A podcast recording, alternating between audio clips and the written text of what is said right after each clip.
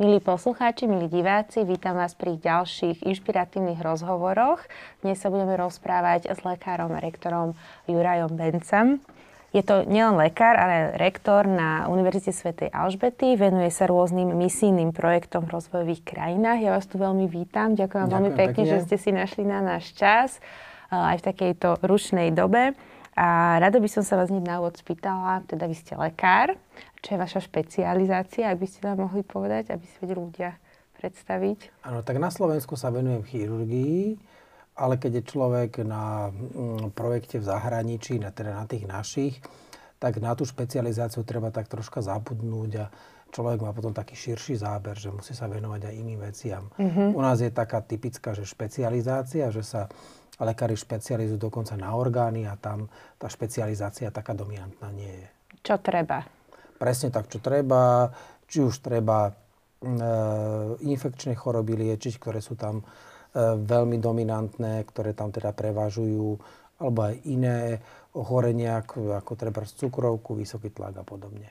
Sám ste sa účastnili mnohých misijných projektov zahraničí v rozvojových krajinách. Čo bolo inšpiráciou, že ste sa vôbec vybrali na takéto cesty, na takéto misie? Principiálne ja mám asi tzv. cestovateľský chromozóm, to znamená, pre mňa ešte teda, keď som bol na základnej škole, pionierský tábor bol tým lepší, čím bol ďalej. tak preto a prirodzene, že tie diálky ma veľmi priťahujú. No a na druhej strane pre mňa je veľmi zaujímavé, že keď už sa niekam dostanem, že nebyť tam len ako turista, ale tam aj niečo, že urobiť zaujímavé a teda potrebné pre tých ľudí a mm, nejak im tam pomôcť. No ale nie je to úplne zrovna taká klasická dovolenka. Vyžaduje to, to veľa ako, energie. Samozrejme, že o dovolenku nejde. Aj človek má tam priestor na oddych. Ale hovorím, že spojenie tých dialog, ako mm-hmm. to, mhm. čo ma vždy priťahovalo, a že vlastne keď už človek je niekde ďaleko, že není len ako taký spotrebiteľ, e, že ako turista, ale ako lekár tam viem pôsobiť aj teda, že tej komunite viem pomôcť. Boli ste viackrát na takýchto misijných cestách. Pamätáte si ešte vašu prvú? Prvýkrát som bol v Keni v Nairobi, to bolo 7 mesiacov a veľmi sa mi tam páčilo, tá práca ma bavila, Afrika ma bavila, bavila ma, bavilo ma sa stretávať s miestnymi ľuďmi, mať s nimi interakcie, takže veľmi dobre to na mňa zapôsobilo. A ste potom tie ďalšie cesty zhruba v tej Afrike absolvoval? Tak e, dominantným je asi Afrika. Veľakrát som bol v Afrike, v Kenii, v Tanzánii, v Ugande, v Burundi, Rwande, ale bol som aj v Ázii, v Kambodži, trebárs máme naše projekty vo Vietname, v Hondurase, takže pôsobil som vo viacerých lokalitách. Mm-hmm pôsobíte ako rektor aj koordinátor týchto projektov, nie iba ako účastník na Univerzite Sv. Alžbety. Viete nám trošku približiť tieto projekty? Čomu sa venujú? Tie projekty sú rozdelené do takých nejakých, by som povedal, že základných skupín. Prvá, prvá skupina sú také, že zdravotné projekty. Tie naše zdravotné projekty spočívajú v tom, že snažíme sa pomáhať chudobným ľuďom, ktorí nemajú peniaze na zaplatenie bežnej lekárskej alebo zdravotnej starostlivosti v eh, chudobných krajinách, pretože tam ten systém funguje tak, že sa principiálne ako keby všetko platí cash. Kto má peniaze, si tú mhm.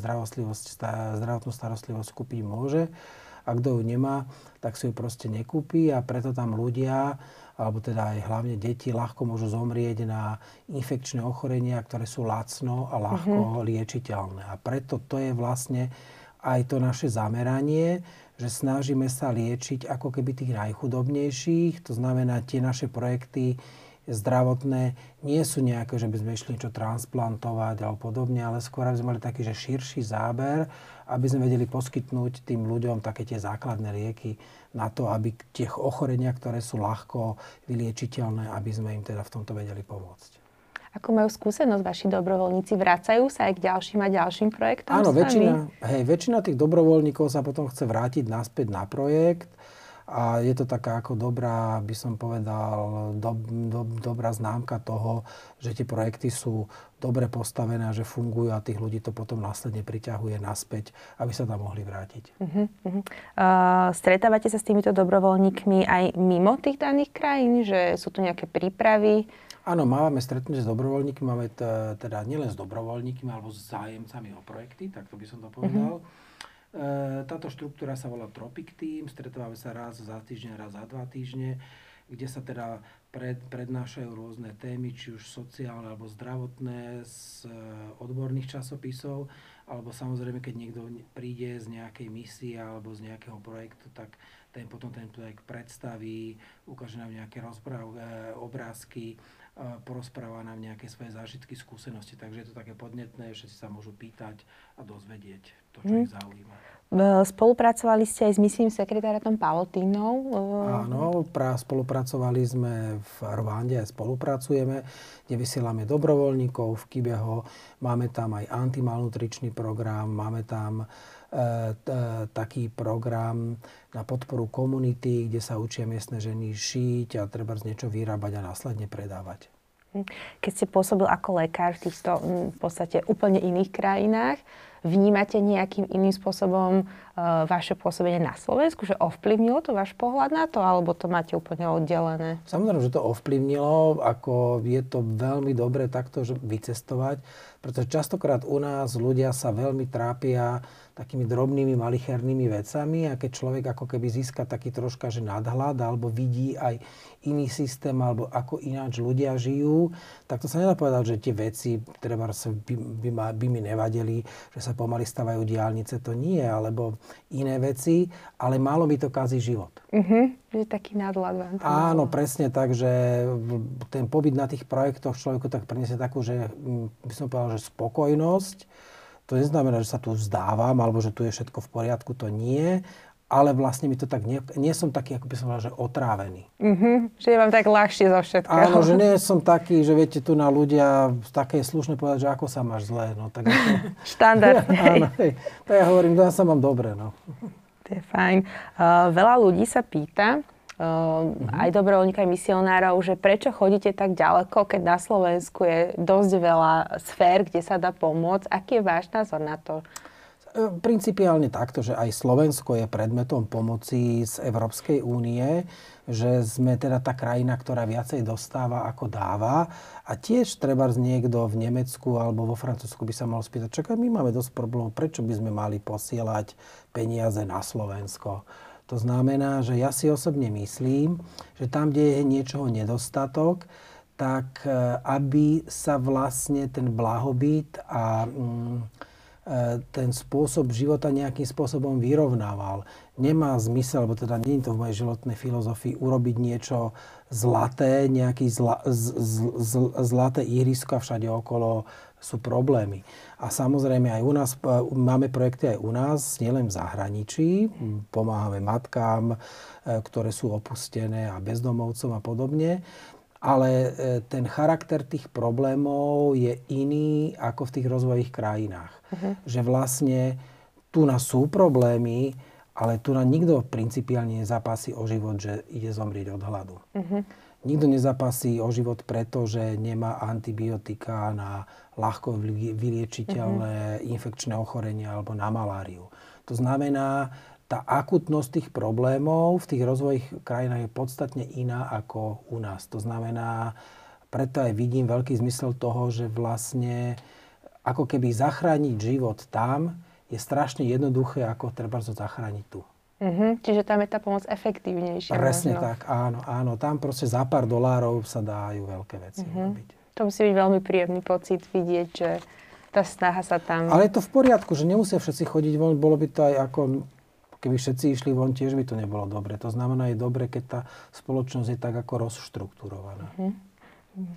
Uh, máte nejaký svoj osobný zážitok z týchto misií? Bo ste naozaj kade tade? Je niečo také, čo vám tak utkvelo, že na čo si budete pamätať? Uh, je to taký pocit, že vlastne existuje tzv. Že blúdny kruh chudoby že keď sa niekto narodí v slame, že môže byť geniálny, môže byť šikovný, ale ten systém ho nepustí. Proste nedostane sa do školy, pretože treba za to niečo zaplatiť, e, nevie si, ne, tá rodina nedokáže si kúpiť uniformu, preto dieťa, lebo väčšinou tie deti chodia v uniformách do školy, nedokáže mu kúpiť knihy.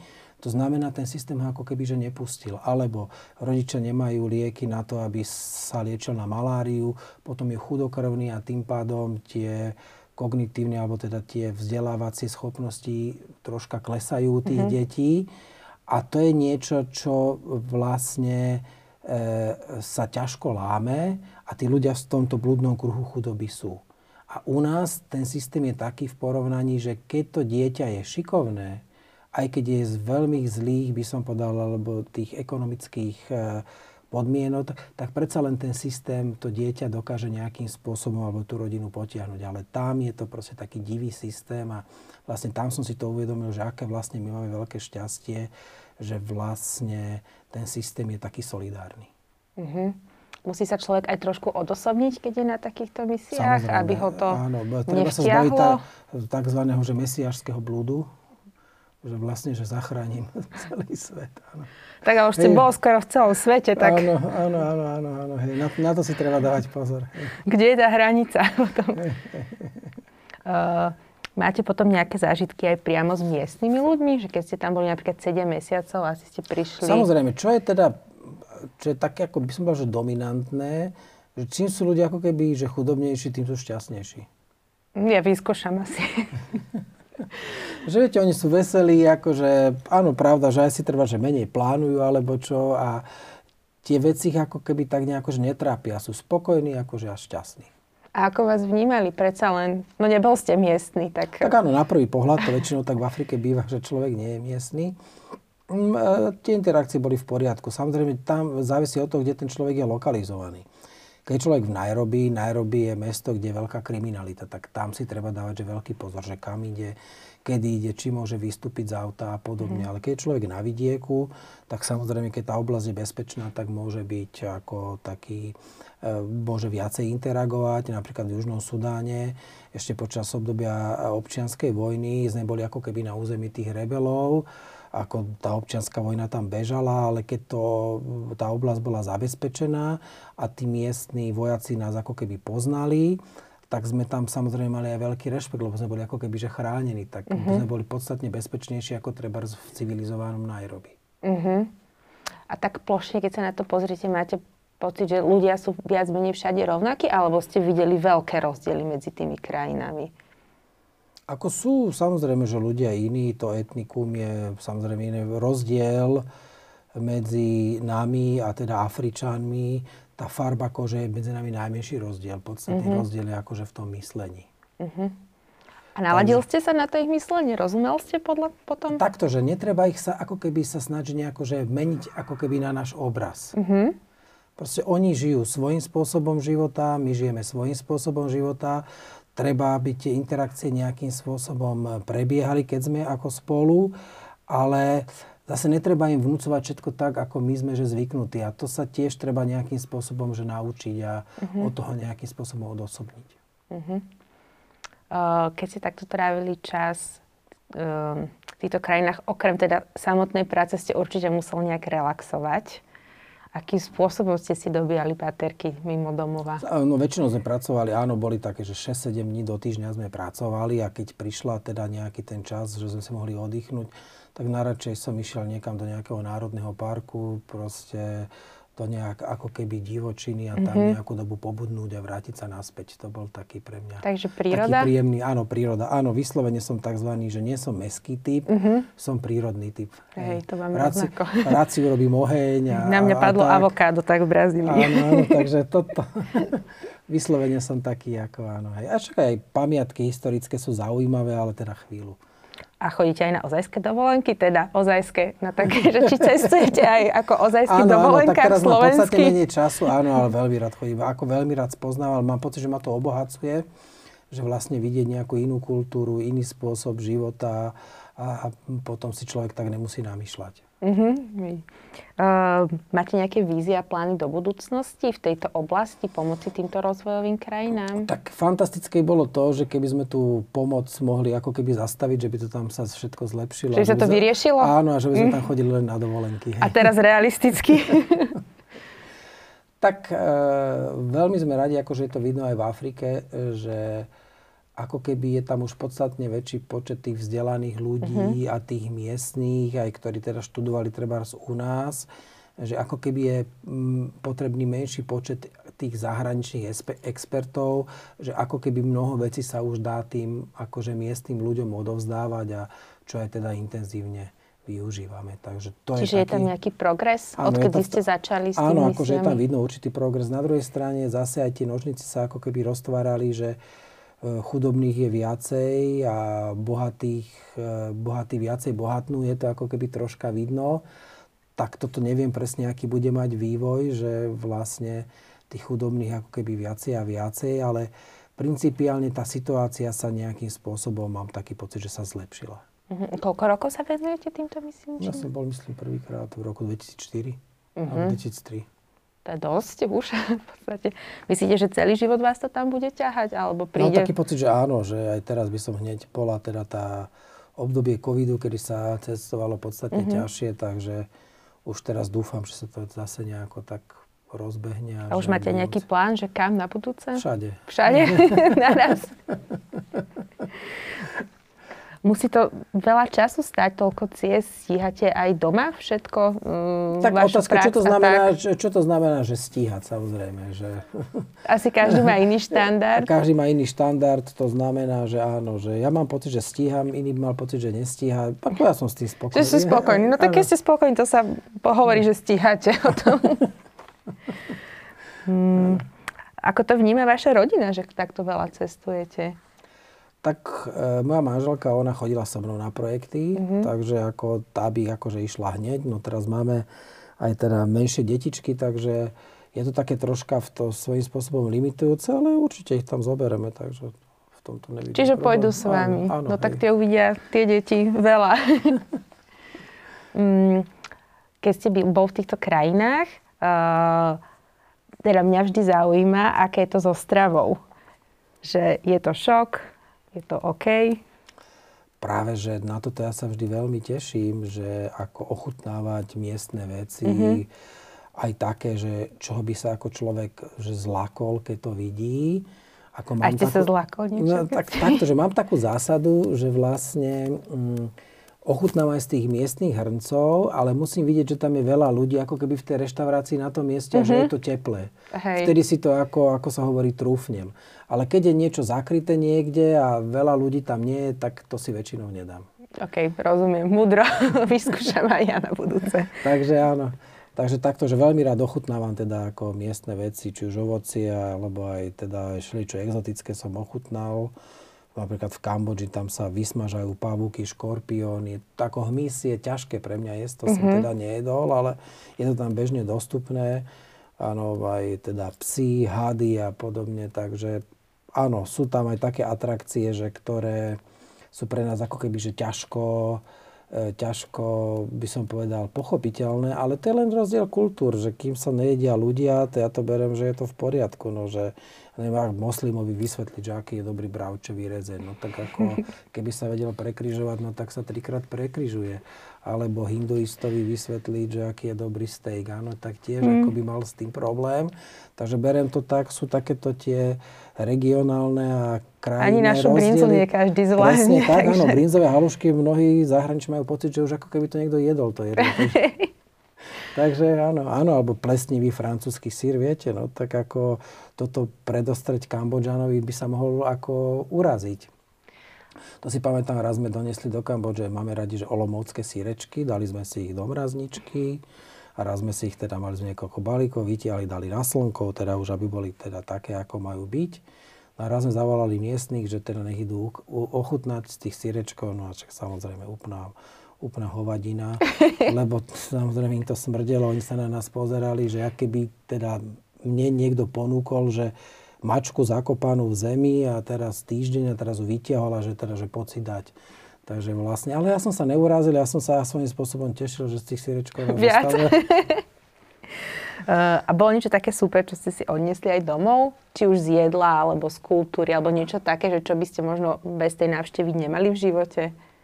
Mm, tak vždy si človek akože niečo donesie v Afrike, akože tam je fantastické ovocie, mango, avokádo, ananás, takže to sa ani u nás nedá kúpiť, to ako keby bolo, že iné ovocie, takže rád si, rád si donesiem také niečo, hej, mm-hmm. jasné. Ja som nedal za to veľké množstvo, ale rád.